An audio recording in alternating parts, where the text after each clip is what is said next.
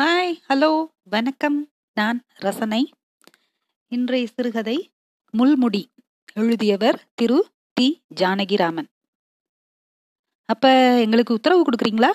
என்று கண்ணுசாமி எழுந்ததும் கூடத்தை அடைத்து உட்கார்ந்திருந்த கூட்டமும் எழுந்து கொண்டது. நான் வரேன் சார் நான் வரேன் சார் சார் போயிடுறேன் சார் நடுவில் ஒரு பையன் அவர் காலை தொட்டு கண்களில் ஒற்றிக்கொண்டான் சட்டென்று காலை இழுத்து கொண்டார் அனுகூலசாமி. அட இதென்னடா தம்பி? செய்யட்டும் சார். இந்த மாதிரி யார் கிடைக்க போறாங்க அவங்களுக்கு நல்லா இருக்கணும்னு உங்க வாயால சொல்லுங்க. நடக்கும் என்றார் கண்ணுசாமி.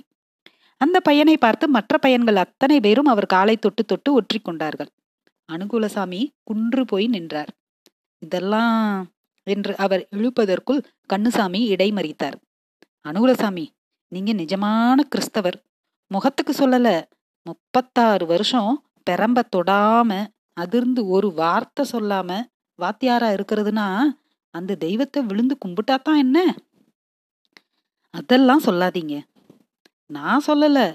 ஊர் முழுக்க சொல்லுது. கடை தெருவில் உட்காந்து நானும் விசாரிக்கிறேன்னா வயத்துல பிறந்த பிள்ளைய கூட ஒரு அடியாவது எப்பயாச்சும் அடிக்காம இருக்க மாட்டாங்க. ஒரு வசவாது செய்வாங்க. அது கூட இங்க பேசப்படாது. இந்த மாதிரி யாரால இருக்க முடியும்? குழந்தையும் தெய்வமும் கொண்டாடுற இடத்துல இந்த குழந்தைகளை இன்னும் எத்தனையோ பிள்ளைங்கள மனுஷ பிறவிக்கு கொடுக்கிற மரியாதை கொடுத்து மதிச்சிங்க. கண்ணுசாமி பேசும்போது பையன்கள் குனிந்து கும்பிட்டு கொண்டிருந்தார்கள்.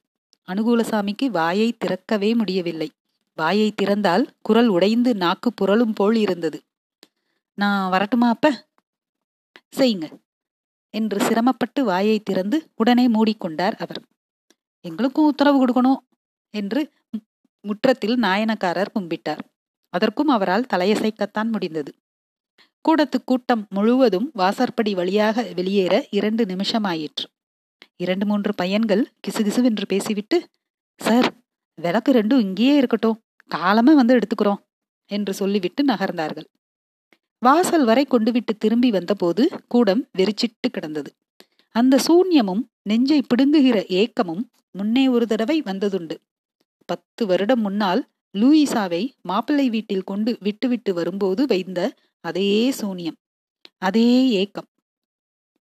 புல்ஸ் என்று பெட்ரோமாக்ஸ் இரண்டும் சூன்யத்தை நிரப்பிக் கொண்டிருந்தன. தனியாக விட்டுவிட்டு போய்விட்டார்கள். நாளைக்கு புதன்கிழமை. ஆனால் அவருக்கு சனி ஞாயிறு நாளை மறுநாள் அதற்கும் மறுநாள். இனிமேல் எப்போதும் சனி ஞாயிறு தான்.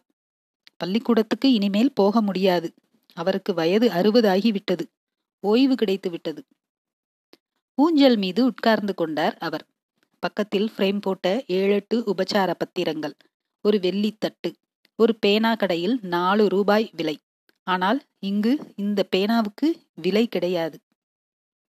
நாலு லட்சம். நாலு கோடி பெறும் என்று சொன்னால் வீண் வார்த்தை. ஏதோ இரண்டும் சமம் என்று ஆகிவிடும். கொர்ணா பட்டையும் வெள்ளி நூலுமாக நாளைந்து ரோஜா மாலைகள் சுருண்டு கிடந்தன. ஊஞ்சல் சங்கிலி இரண்டையும் பிடித்துக்கொண்டு நின்றாள் மகிமை. பேசவில்லை.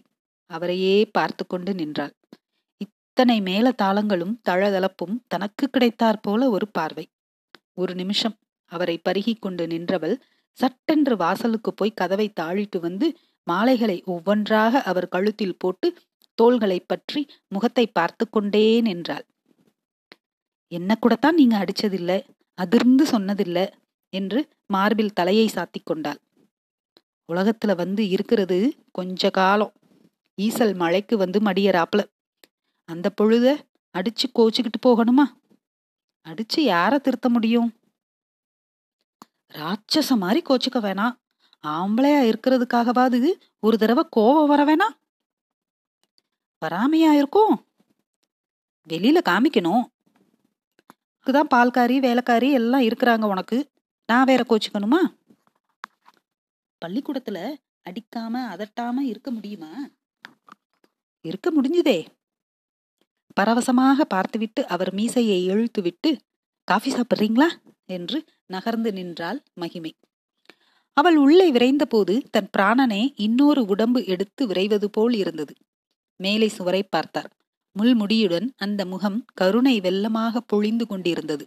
நாலைந்து படம் தள்ளி இன்னொரு படத்தில் அதே முகம் ஒரு ஆட்டு சிசுவை அணைத்து கொண்டிருந்தது.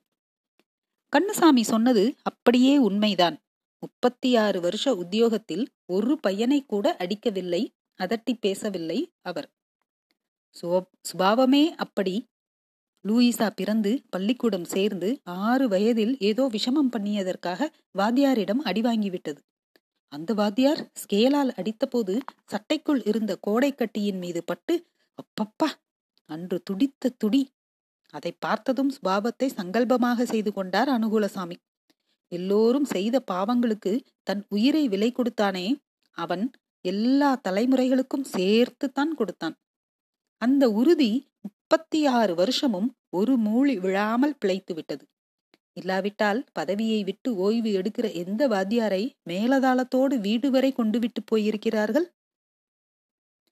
பள்ளிக்கூடத்தில் நேற்று நடந்த பாராட்டுக்கள் போதாதென்று அவர் வகுப்பு என்று நாற்பது பையன்கள் இருக்கிறார்களே அவர்கள் நினைத்திருக்க வேண்டும்.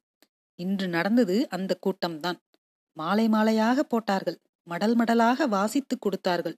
இருந்தார் போல் இருந்து வராந்தாவில் உம் என்ற ஒத்தும் தொடர்ந்து தவிழும் ஒழித்தன. என்ன தம்பி இதெல்லாம்? வேற யாருக்கு சார் செய்ய போறோம்? வாங்க சார் என்று நாட்டாமை மாதிரி நின்ற பெரிய பையன் அவரை அழைத்தான். அந்த ஆறுமுகத்துக்கு வயது இருபத்தி மூன்று இன்னும் பள்ளிக்கூட படிப்பு முடியவில்லை. வெகு காலமாக படிக்கிறான். மற்றபடி உலக ஞானம் அதிகம். அனுகூலசாமி பதில் சொல்லாமல் அவன் வேண்டுகோளுக்கு கட்டுப்பட்டு விட்டார். இல்லாவிட்டால் மற்ற வாத்தியார்களை பற்றி ஆரம்பித்து விடுவான். நாலு வார்த்தை சொல்லி கூட விட்டான். எங்களுக்கு தெரியாதா சார்? நான் ரிட்டையர் ஆகிற போறேன். நிதி திரட்டுங்கன்னு நீங்க சொல்லல. கில்ட்டு நகையை வச்சு கடன் வாங்கல. கடுதாசி காட்டி கடன் வாங்கி ஊர் பாவத்தை கொட்டிக்கல. சரி கொஞ்சம் தண்ணி கொண்டு வா என்று என்னமோ சொல்லி அவனை அனுப்பி பேச்சை மாற்ற வேண்டியிருந்தது. அவன் வாயை அடைக்க வேண்டியிருந்ததே தவிர சொன்னது என்னமோ தப்பில்லை. ஊர் பாவத்தை கொட்டி கொண்டதில்லை. ஓங்கி ஒருவனை அரைந்தால் என்ன? கடனை நாமம் சாத்தினால் என்ன? எல்லாம் ஒன்றுதான். அந்த ஹிம்சையும் அவர் கொடுத்ததில்லை. நாரண பெயரும் அவர் மாதிரிதான். சம்சாரம் அதிகம் இல்லை. ஒரு பிள்ளை ஒரு பெண். ஆனால் மனுஷனுக்கு நவத்வாரமும் கடன். ஜவுளி கடையிலிருந்து கொத்தமல்லிக்காரி வரை நாலனாவுக்கு மதிக்க முடியாத நிலை வந்துவிட்டது. இந்த நிலையிலும் நாரணப்பைய சும்மா இருக்கவில்லை.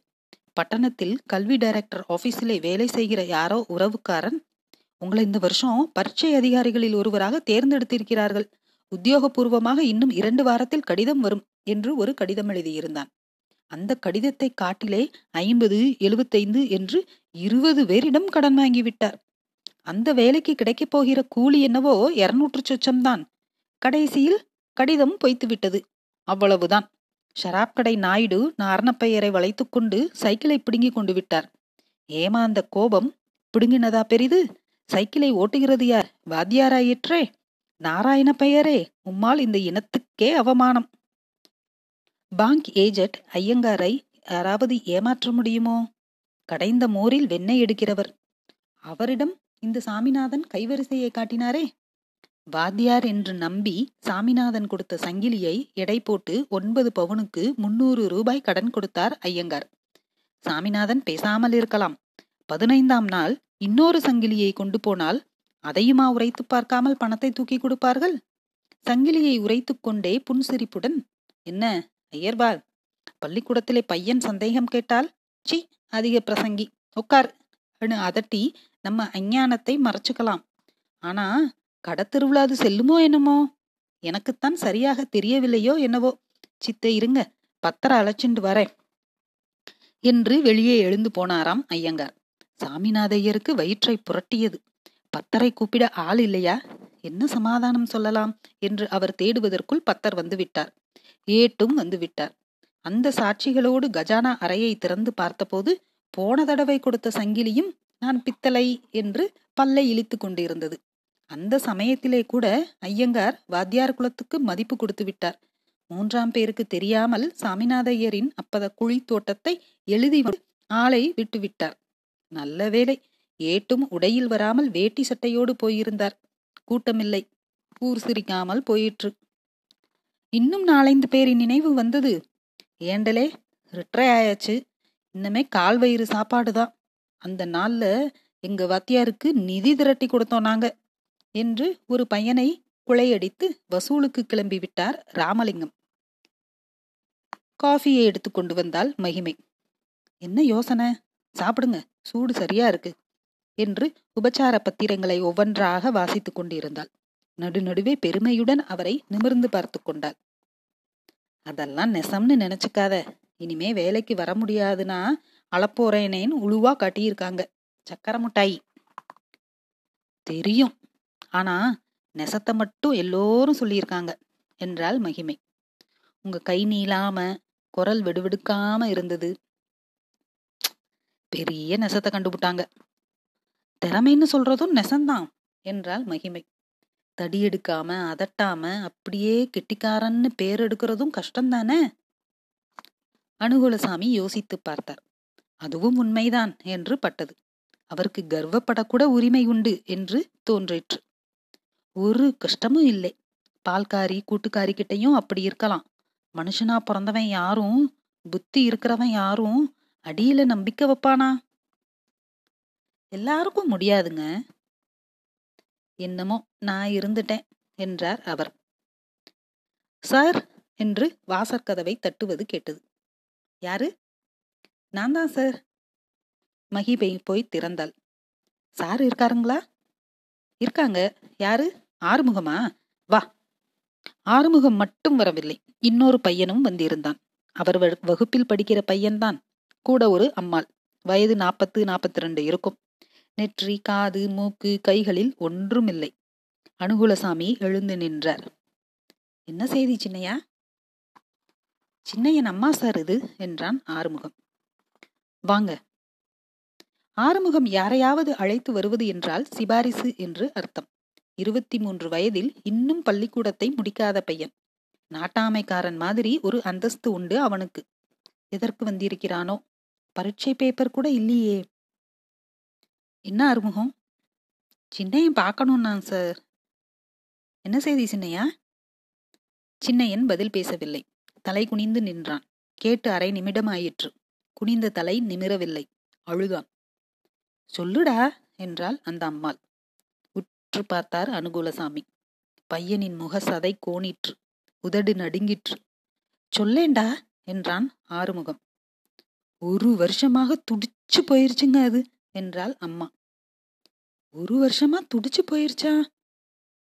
ஆமா சார் என்றான் ஆறுமுகம். நீங்க இனிமே பேசலாம்னு சொல்லிருங்க சார் நல்லா சொல்லேண்டா எனக்கு ஒன்னும் புரியலையே.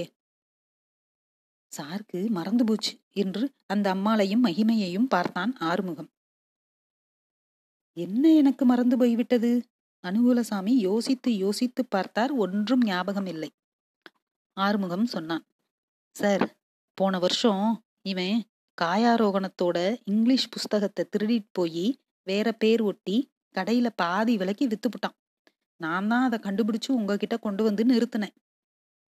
பையன் விசும்பி விசும்பி அழவே சும்மா இருடா என்று தாயார் அவனை சமாதானம் செய்தார் அப்புறம் நீங்க அவனை செத்த நேரம் பாத்தீங்க.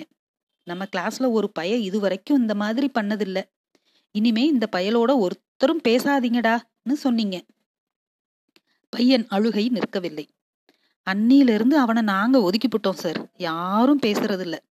அப்புறம் இன்னைக்கு பார்ட்டி நடத்தினோம்ல அதற்கு ரெண்டு ஒண்ணுன்னு பையங்க கிட்ட வசூல் பண்ணோம். இவனும் ஒரு ரூபா கொடுக்க வந்தான். வாண்டாம்னுட்டோம். பார்ட்டிக்கும் வரக்கூடாதுன்னுட்டோம். ஒன்னும் பேசாத போயிட்டான் நேத்து. இப்ப இங்க வந்துட்டு வீட்டுக்கு போனேன்ல? அவங்க அம்மாவை அழைச்சிட்டு வந்து திண்ணையில நின்னுகிட்டு இருந்தான். இவங்க அம்மாவும் சொன்னாங்க அழைச்சிட்டு வந்தேன் என்று பயந்து மென்று விழுங்கி கொண்டே சொன்னான். அனுகுலசாமிக்கு அந்த சம்பவம் ஞாபகம் வந்துவிட்டது. ஆனால் இவ்வளவு கடுமையான தண்டனையா விதித்தோம்? ஏதோ சொல்லி வைத்தார். ஆனால் இவ்வளவு கண்டிப்பாகவா அதை நடத்த வேண்டும்? சின்னையா அழாதடா ஏய் என்றார் அவர். நாங்கெல்லாம் அவளோட பேசலாம்னு சொல்லுங்க சார் நீங்க. ஒரு வருஷம் அவன் சிரத்தாவே இல்லைங்க. எப்பவும் சிரிச்சு பேசிக்கிட்டு இருப்பான். இப்ப சரியா பேசுறதே இல்லை. ஒரு வார்த்தை பேசுவான் போயிருவான். என்னமோ அதுங்க மனசுல இருக்கிறது நமக்கு தெரியுதுங்களா? தங்கச்சிகளோட சரியா பேசுறது இல்ல இன்னைக்கு சாயங்காலம் தான் எல்லாத்தையும் சொன்னான் வீட்டுல. அதெல்லாம் விளையாட போயிருந்துச்சு. வாத்தியார இன்னைக்கு பார்த்தா தான் உண்டுன்னா வந்தேன். நீங்க கொஞ்சம் பெரிய மனசு பண்ணுங்க. அனுகூலசாமி கையும் களவுமாக பிடிபட்டு விழித்தார். புழு துடிப்பாக அவர் உள்ளம் துடித்து கொண்டிருந்தது. பையனை சேர்த்துக்க மாட்டேன்னுட்டாங்களாம். இதோ உங்க கையால வாங்கிக்கோங்க. எல்லாரும் செய்யறப்ப அவன் மனசு கேக்குங்களா? குடுறா என்றாள் அம்மா. பையனுக்கு அழுகை அதிகமாகிவிட்டது. கையில் வேர்த்து கொண்டிருந்த ரூபாயை அவரிடம் நீட்டினான். வாங்கிக்கோங்க சார் என்று கெஞ்சினான் ஆறுமுகம். பேசாமல் வாங்கி கொண்டார். ரொம்ப நல்ல பையன் சார். அன்னைக்கு ஏதோ புத்தி பெசகா பண்ணிட்டான். அப்புறம் ஒரு புகாரும் கிடையாது சார் அவன் மேல. நீங்க சொல்லுங்க. பெரிய மனசு பண்ணி கூட இருக்கிறதுக பேசாம இருந்தா என்ன செய்யும்? சிறுசுதானுங்களே என்றாள் அந்த அம்மாள். இந்த பயலுங்க இப்படி பண்ணுவாங்கன்னு தெரியாம போயிருச்சே எனக்கு என்றார் அவர். நீங்க சொன்னதைத்தானே செஞ்சாங்க என்றாள் மகிமை. அது சரி என்று லேசாக சிரித்தார் அவர். அழுகைதான் சிரிப்பாக வந்தது. மேலே படத்தில் தோன்றிய முள்முடி அவர் தலையை ஒருமுறை அழுத்திற்று. நன்றி.